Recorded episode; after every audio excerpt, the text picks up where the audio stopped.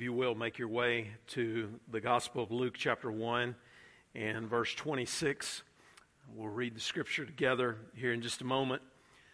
We're continuing today in our series in the Gospel of Luke. Jesus came to seek and save. Today, the message is You will call his name Jesus. We're going to be thinking about the announcement of the birth of Jesus to Mary and the things surrounding that and learn some wonderful truths about our Savior as we study this passage together. In the Bible, Gabriel is identified as an angel. He's identified as a messenger who stood in the presence of God. Gabriel the angel had the responsibility on several occasions to deliver very significant messages to the people of God who were given specific responsibilities in service to God. We find Gabriel appearing in the Old Testament to the prophet Daniel after the prophet had a vision. Gabriel appeared as a man to explain the vision to Daniel, and then he appeared a second time, and Daniel fell on his face at the sight of the angel, and the Bible says that he was sick uh, for a few days after, and then Gabriel indicated to him when he appeared to him that his prayer had been answered, that God was sending a message to him from heaven. Gabriel's message also came to the priest Zacharias, who would be the father of John the Baptist. The message was spoken to Zacharias while he was in the temple ministering to the Lord. The angel appeared and he had a message to him that his prayers had been heard and that Zacharias' wife, who had been barren and who was old in age, was in fact going to conceive and bear a son, and his name would be John. This would be John the Baptist as the forerunner of the Messiah, the messenger of the Lord Jesus Christ, and God was working a miracle to bring his life about uh, in anticipation of the coming Lord Jesus.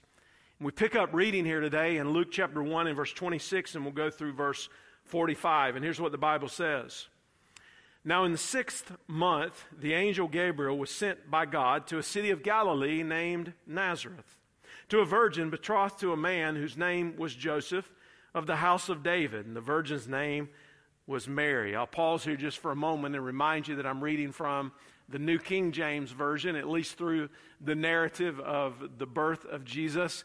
The language is so familiar and rich that I chose to do that, and we'll see how far I want to go along um, as we move forward. But beginning again in verse 28, and having come in, the angel said to her, Rejoice, highly favored one, the Lord is with you. Blessed are you among women. But when she saw him, she was troubled at his saying, and considered what manner of greeting this was. Then the angel said to her, Do not be afraid, Mary, for you have found favor with God. And behold, you will conceive in your womb and bring forth a son, and shall call his name Jesus. He'll be great and will be called the Son of the Highest, and the Lord God will give him the throne of his father David, and he will reign over the house of Jacob forever, and of his kingdom there will be no end. Then Mary said to the angel, How can this be, since I do not know a man? And the angel answered and said to her, The Holy Spirit will come upon you, and the power of the highest will overshadow you. Therefore, also, that the Holy One who is to be born will be called the Son of God. Now, indeed, Elizabeth, your relative, has also conceived a son in her old age, and this is now the sixth month for her who was called barren. For with God nothing will be impossible. Then Mary said, Behold, the maidservant of the Lord. Let it be to me according to your word. And the angel departed from her. Now, verse 39. Now, Mary arose in those days and went into the hill country with haste to a city of Judah and entered the house of Zacharias and greeted Elizabeth. And it happened when Elizabeth heard the greeting of Mary that the babe leaped in her womb and Elizabeth was filled with the Holy Spirit. Then she spoke out with a loud voice and said, Blessed are you among women, and blessed is the fruit of your womb. But why is this granted to me that the mother of my Lord should come to me? For indeed, as soon as the voice of your greeting sounded in my ears, the babe leaped in my womb for joy. Blessed is she who believed, for there will be a fulfillment of those things which were told her from the Lord. After Elizabeth, the wife of Zacharias, conceived, and John the Baptist, the messenger, was on the way, she stayed out of sight for the first five months. In the sixth month of her pregnancy, God sent the angel Gabriel uh, to a young girl named Mary. And the message came to Mary in Nazareth in the region of the Galilee. Nazareth was an out of the way place with ordinary circumstances. It's not mentioned at all in the Old Testament or among the rabbinical writings. The town was located on the halfway mark between the port cities of Tyre and Sidon. Mary's life would have been very ordinary outside of this tremendous event that was about to take place in her life by the power of God. She would have been an unknown person in an unknown town, basically in the middle of nowhere, living out her life as many of us do. And yet God was about to intervene and to do something that only God could do. Gabriel announced to young Mary that she was going to be the mother of the Son of God. Let that sink in for just a moment. That she was going about her business in an ordinary place, in an ordinary way, with an ordinary existence. And then God breaks in with an extraordinary message. The story of the Nativity is as beautiful and magnificent of a story as the world has ever known. And while we read it and we think about all the beauty and the things that surround it and what happened at the very birth of Jesus, we have to remind ourselves that it happened among real people in a real place, in real time, God was stepping in to do what only God could do. Martin Luther wrote that he might have gone to Jerusalem and picked out Caiaphas's daughter, who was fair and rich and clad in gold embroidered raiment and attended by a retinue of maids in waiting. But God preferred a lowly maid from a lowly town. R. Kent Hughes, the preacher, said if the incarnation happened today, it would be the same. The Lord would not be born in Jerusalem or Rome or Geneva or Canterbury, but on the ordinary streets of some nameless town. Mary found herself in the circumstance of being betrothed to Joseph to be married. Betrothal was an official time period that would lead up to the actual marriage. Uh, it was a binding contract of sorts that it would have been between two families. And during that time, the couple would not have lived together, nor would they have had sexual relationship. And here Gabriel tells Mary that she's found favor in the sight of God because of what God is about to do.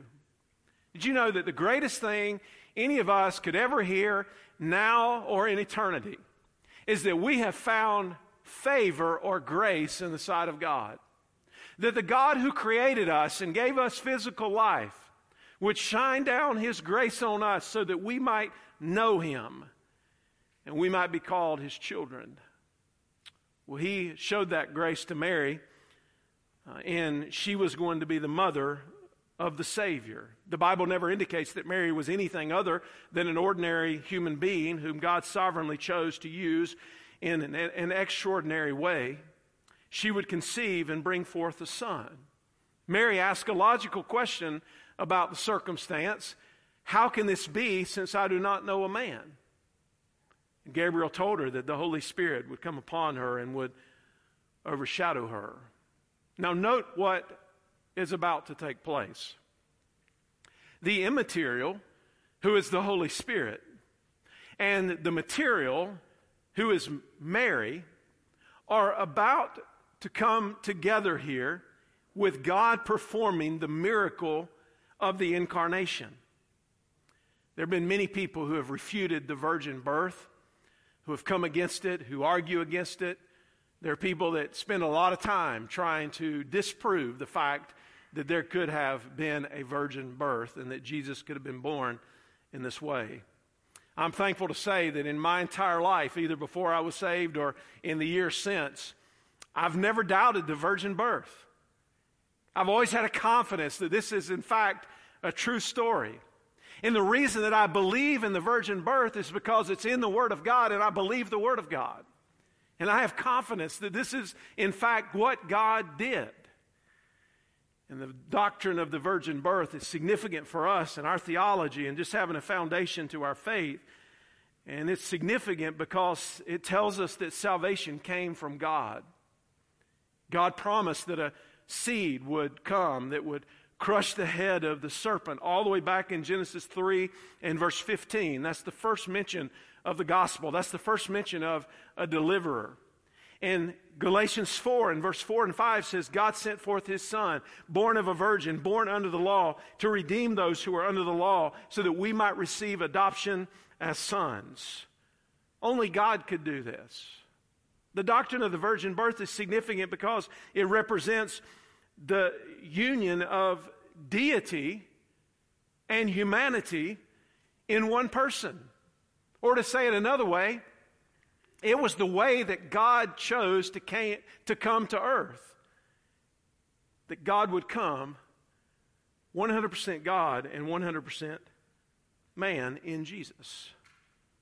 The doctrine of the virgin birth was important, related to his deity in the sense that he did not have a human father. According to what Paul writes in the book of Romans, uh, the sin nature is passed down from generation to generation through the Father, the earthly Father. Uh, Jesus was born without sin, he was born without a sin nature. His conception was holy. Everything about the virgin birth would be supernatural. Everything about the virgin birth would be miraculous. And so we take it on faith. And our statement of faith says, in part, regarding the Son of God, Christ is the eternal Son of God. In his incarnation as Jesus Christ, he was conceived of the Holy Spirit and born of the Virgin Mary. In the time that we have together today, I want to share with you how the announcement of Jesus reveals some important truths to us about Jesus. And the first truth is this the announcement of Jesus reveals his mission. Reveals his mission. Notice again in verse 31, the Bible says, You shall call his name Jesus. Now, I'm going to tell you something that's going to blow your mind, so just listen in, lean in a little bit, and think about what I'm about to tell you. Did you know that every single year on earth, there are around 130 million babies that are born? 130 million babies. That averages out to about 250 babies that are born every single minute of every single day. So, if we were to do the math in our time that we'll be here together in 70 minutes or so, there are going to be somewhere around 17,500 babies that will be born just in this time that we're here in this worship service together. And did you know that every one of those babies will receive a name? Every one of them will be called something. And that name that they receive will be a part of who they are. It will identify them for always. And it will be significant because names are and have always been important. They've always been a part of every culture. And the giving and the receiving of a name is something of great significance. A person who receives a name receives both an identity and a place in society. So we could say that naming is almost a symbolic act between an individual and society that recognizes the person's existence and acknowledges our responsibility toward the individual. His name shall be called Jesus. Jesus was his birth name. That's what he was to be called. Jesus was his home name. That's how his family would refer to him. Jesus would be his name on the cross when they put the inscription above him Jesus of Nazareth. That would be how they referred to him. Jesus is his gospel name because we're told to repent and believe in the name of Jesus. Jesus is his prayer name, that we would pray as we've been instructed in the name of Jesus. Jesus is his heavenly name. In the message that was given to John the Revelator, he said, I, Jesus, have sent my angel to testify about these things. So he referred to himself, I, Jesus. And his name tells us about the mission that he came for. In Bible times, names carried great significance and meaning. They represented the past because they were often connected to the family of origin. There would be some meaning of the family of origin. They would have significance in uh, the present in terms of uh, their role or their life. And they would also have significance in the future because they represented the hopes that the parents had for the children. And while a name may not determine a destiny, isn't it interesting that names are often connected to the path that people take in life? There's often this unique connection even to how they live out their lives. And the name of Jesus was a name that was great in history. The name Jesus is a Greek form of Joshua or Yeshua um, or Yahashua, which means literally God is salvation. That's what the name means. Joshua the conqueror assisted Moses and succeeded him. He led in the great military victories and the conquering of the promised land. Joshua the high priest was the priest when the remnant of the Jews left Babylon and returned to the land to rebuild the temple. So, this name of Jesus was significant because it tells us something about his mission. The name of Jesus came from heaven. Yes, the angel said what it was to be, but this was God who had chosen this name. It's only fitting that the Father would choose the name of the Son and that the Son would come from heaven to us on a mission. And he often spoke of coming down from heaven. He went back into heaven. And babies who are born never existed before their conception, I'm going to make a point here.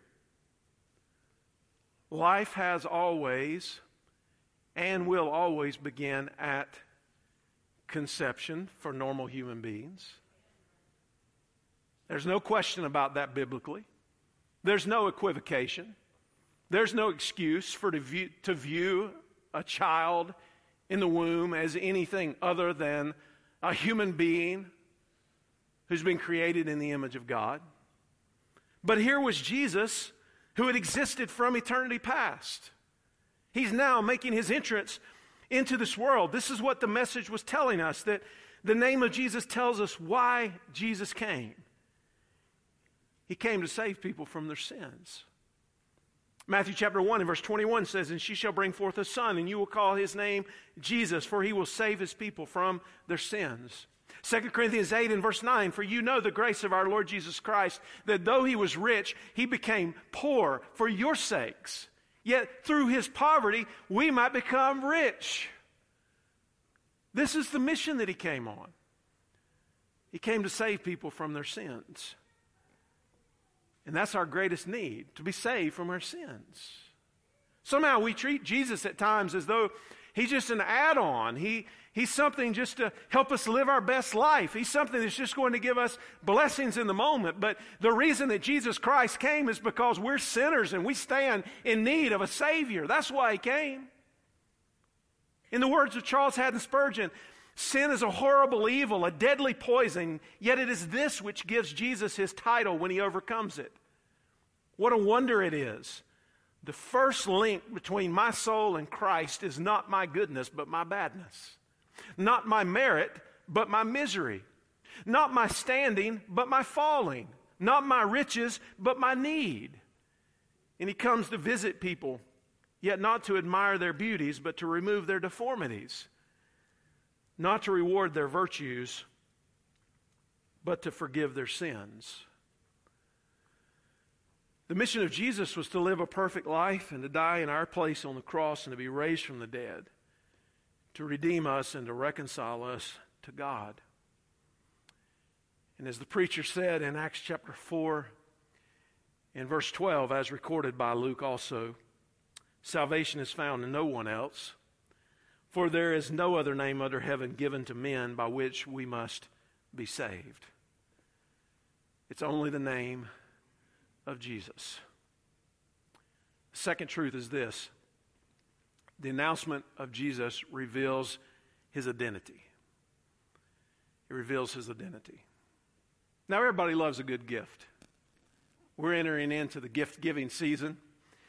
And uh, we all appreciate it when someone that cares about us uh, goes to the trouble to get us a gift, prepares that gift, wraps it up real nice. Maybe got a nice little pretty bow on top, or it's got a ribbon wrapped around it, and man, they give you the gift, or the gift's under the Christmas tree, and the anticipation's building. I wonder what's in the gift. I wonder what it's going to be. I wonder what they got me. And it's, it's a time of excitement. It's a time of anticipation. But what I want you to see here is what Gabriel did in announcing this gift. It's as though he had already unwrapped the gift, and now he's unveiling it. He's saying the gift is Jesus. His name will be called Jesus because he's the Savior. And now let me tell you a little bit more about him. Let's learn a little bit more about his identity. And the gift is unwrapped in full view in the description of what we find here, beginning in verse 32.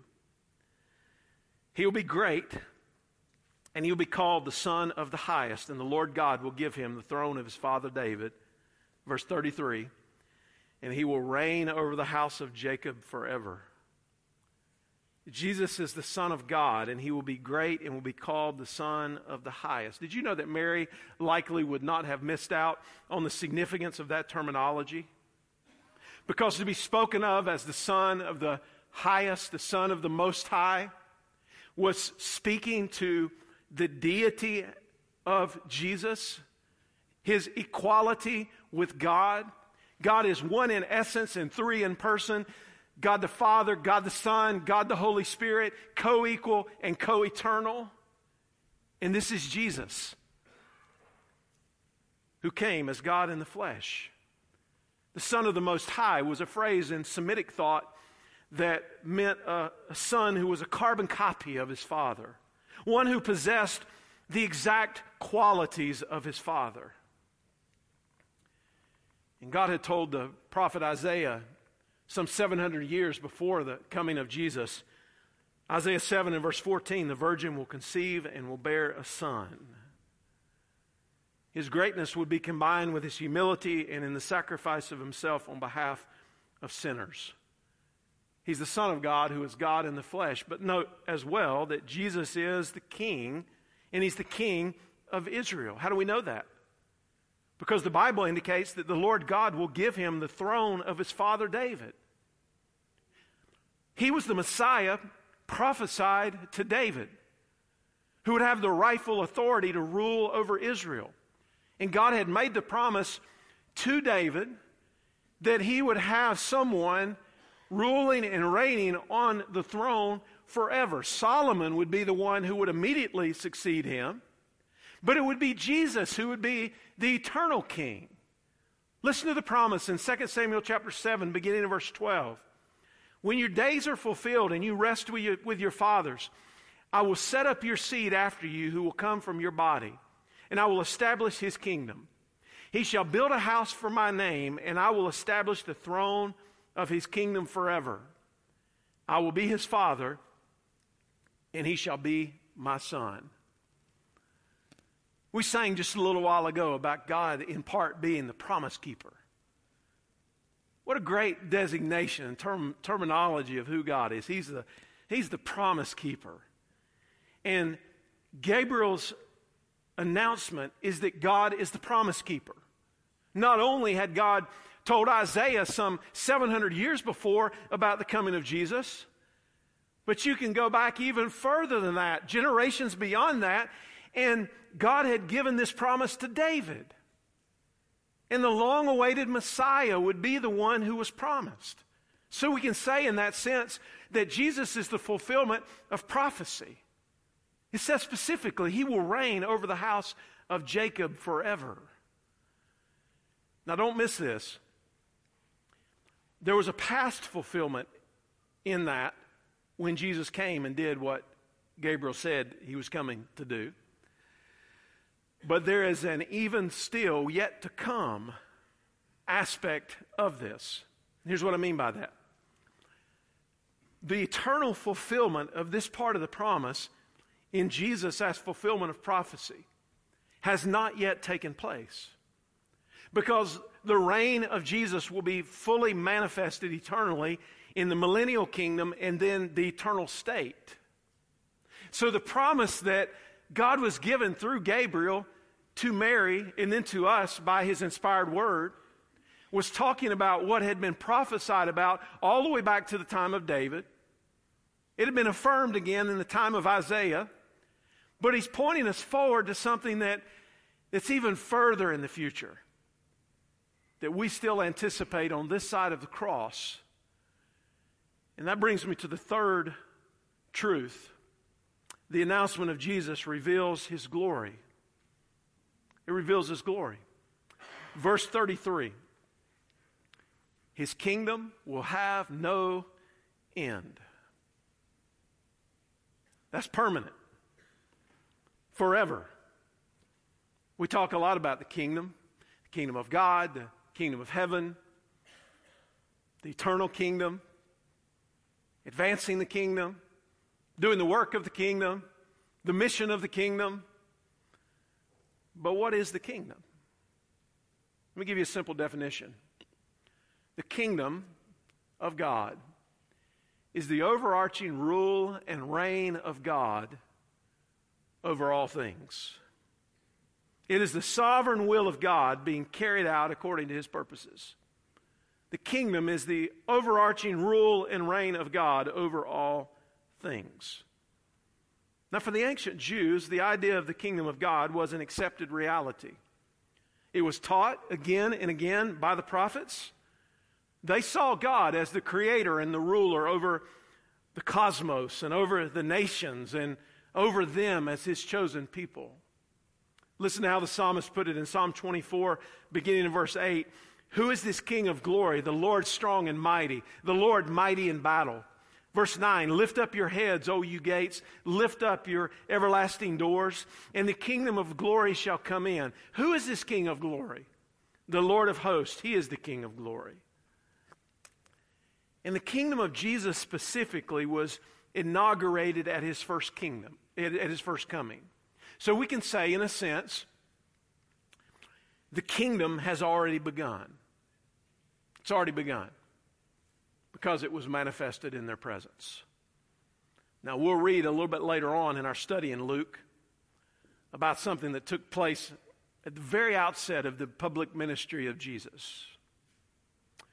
The Bible says in Luke chapter 4 that he went to Nazareth, back to where he had come from, and he went to worship in the synagogue, as was his custom. And it came time for something to be read and Jesus stood to read it. Now, this is no small occurrence because here was a Jew from the line of David, conceived by the Holy Spirit, born of the Virgin Mary, manifesting the kingdom, and he would step forward in the synagogue and read a passage of Scripture. But the Scripture indicates something very interesting. Listen to this Isaiah 61 is what he read, but here's what Luke said. He stood up to read, and the scroll of the prophet Isaiah was handed to him. Listen to this. Unrolling it, he found the place where it is written. So in that moment, he was not handed and told what to read. He read what was a confirmation and a proclamation of who he was. And here's what he read the Spirit of the Lord is on me because He has anointed me to proclaim good news to the poor. He has sent me to proclaim freedom for the prisoners and recovery of sight for the blind, to set the oppressed free, to proclaim the year of the Lord's favor.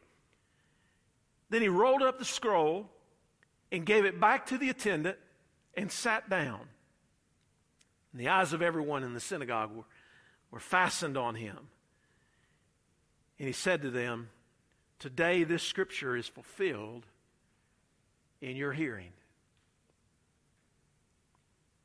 The announcement of Jesus was a revelation of and an anticipation of his glory being made known, of his kingdom being manifested. Jesus would declare himself to be the anointed king for whom they were waiting.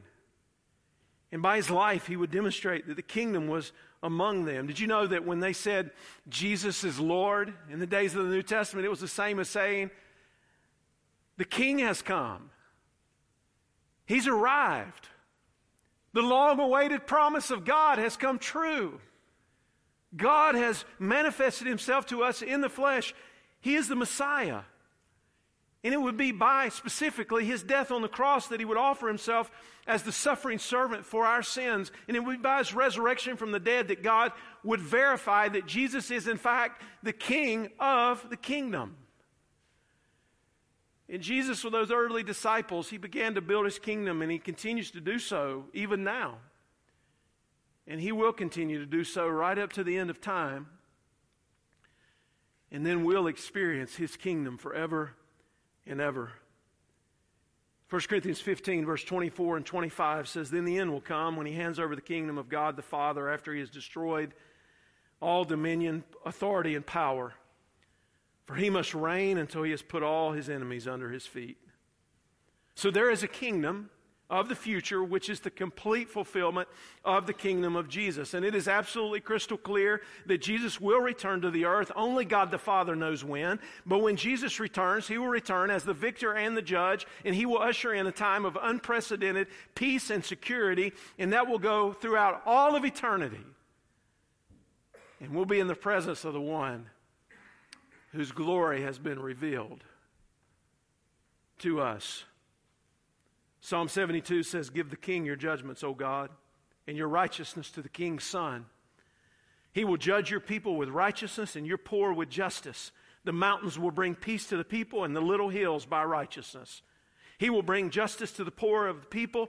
He will save the children of the needy, and he will break in pieces the oppressor. This is none other than King Jesus. What an amazing hope that we have. Then the words from Revelation 11, in verse 15 and following. Then the seventh angel sounded, and there were loud voices in heaven saying, The kingdoms of this world have become the kingdoms of our Lord and of his Christ. And he shall reign forever and ever. And the 24 elders who sat before God on their thrones fell on their faces and worshiped God, saying, We give you thanks, O Lord God Almighty, the one who is and who was and who is to come, because you have taken your great power and reigned. This is the glory of the King. And this, in part, is what Gabriel was telling young Mary. But I ask you this question as I come toward a close of this message today. What is the only right response when we realize what Jesus came to do, who he is, and we encounter his glory? What's the only right response? Well, Mary asks, How can all of this be? And the angel references Elizabeth and says, Nothing's impossible with God. But please note Mary's response in verse 38 Behold, the maidservant of the Lord. Let it be according to me, according to your word. Here's what she was saying Lord, I am your servant, and I surrender to whatever your will will be for my life. So the only right response is a response of worship. That's the response. When we encounter the truth of what he came to do and who he is and of his eternal glory and the fact that he's the King of kings and the Lord of lords, the only right response is worship. That's it. And an attitude that would say to the Lord, Lord, whatever you want to do with my life, I'm here and I yield to you. The Bible says that Mary hurried to the hill country of Judah to Zacharias and Elizabeth's house. When Elizabeth heard her greeting, the baby John in the womb leapt inside of her, and Elizabeth herself was filled with the Holy Spirit. And she proclaimed her to be the most blessed of women, and that the house that she had come to was also blessed. My challenge for you today is two part. If all these things that I've said are true, and God has now, through His Word and by the power of His Spirit, unwrapped the gift of Jesus out in the open for you to see who He is. The challenge to you is to repent and believe, to receive the gift. You say, Preacher, I know today that if I were to die and step out of this world into eternity, I would not go to be with God because I've not been saved. I've not trusted in Jesus as my Lord and Savior. Today could be the day that that changes. Right now, in this moment, in this service, in just a few moments, I'm going to give you the opportunity to express the desire of your heart to God and say, God, I need you. I'm coming to follow Jesus by faith. Will you trust him? Who in their right mind, who was offered the greatest gift that's ever been given, would say, No, I don't want the gift. Keep it. Not for me.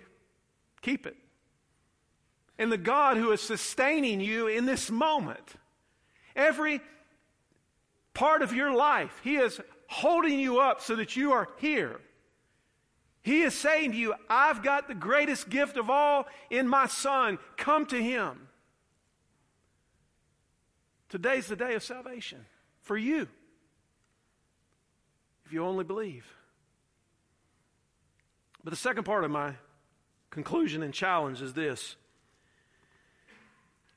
If we believe, as followers of Jesus, that all of these things are true, and I'm certain, I'm confident that we do, if we believe this, then would it not follow that we would want to share the greatest gift that's ever been given to as many people as possible?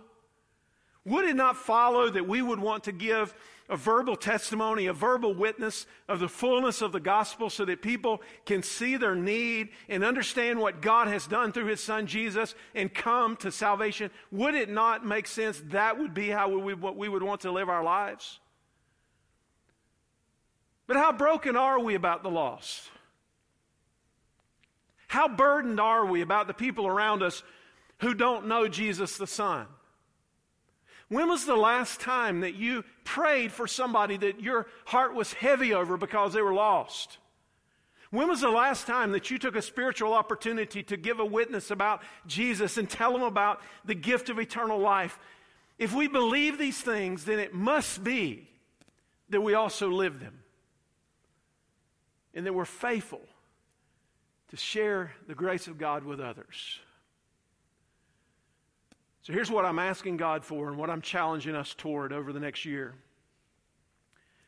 2019 is all but done. It's going to be over with just like that. 2020 is before us. And I'm burdened to ask the Lord for people to be saved and baptized through the local ministry of this church. And what we're going to pray for specifically. The Bible says you have not because you ask not. We're going to pray specifically that between now and the end of this year that is to come, that we will see at least 50 people come to faith in Jesus Christ and be baptized in believers' baptism as a public profession of their faith, not for the sake of the number, but for the sake of the glory of God. And would it be that we would come broken before the throne of God, that we could not just go about this life business as usual, that we could not just come and be comfortable here and receive our feeding and, and be happy about the blessings that we've gotten, but that we would be so burdened that day by day we would come before the throne of God by the blood of Jesus and we would pray and ask God to save lost people. Friends, that's why we exist. For the glory of God, that people would know God. Somebody cared enough about us to share with us. I'm inviting you to pray with me toward that end. And let's see what the Lord wants to do. He's able to do exceedingly above and beyond what we could ask or think. Could it be that our lives in this church could be a spark of revival? And we could see God move in a powerful way. If you will, bow your heads with me for just a moment. We're going to sing a song of conclusion and response here in just a moment. But right now, I'm asking you the question Are you following Jesus? Have you been saved? If not, He stands ready to receive you. say, well, Pastor, how can I take that step of faith? Listen, it's not a, it's not a prayer that saves you. It's God that saves you. You wouldn't even know you were lost if it weren't for the Holy Spirit. But you can express the desire of your heart under the convicting power of His Spirit to say and pray to God God, I know that you are the creator of all and you are holy, and I am not. I'm a sinner, and my sin separates me from you. But I believe that you sent your son Jesus to live and to die and to now live again. And he died for my sins, and he rose from the dead. And in this moment, I am turning from my sins and I am turning to the Savior. And God, I accept the gift of eternal life. I accept the gift of salvation through your Son. So we continue to pray in just a moment. You're going to have opportunity to come up here in the front as the service concludes and even after. Listen, you're not meant to live your Christian life alone. And we want to help you. We want to disciple you. We want to help you follow Jesus. But we need to know if you've taken that step of faith today, would you come? And then, church, when was the last time you thought about what it would be like if there was just a, a powerful move of God's Spirit in this place? If there was an outpouring of God's Spirit where people were under conviction and people were coming to faith in Christ and people were faithfully sharing with others and telling them about the good news. Could that be so in our midst? It can only be if we say, Lord, here we are, your servants. Whatever you want in our lives, make it be. We worship you. So, God, we ask you for this. I pray that it's not presumptively. I know it's your heart that lost people be saved, and that saved people share with the lost. So, God, I'm praying that we would keep this in front of us even in the coming weeks and that we would do something about it as we share and as we're faithful to make known the glory of the King of the kingdom, in whose name we pray, the name of Jesus, the name that is above every name. Amen.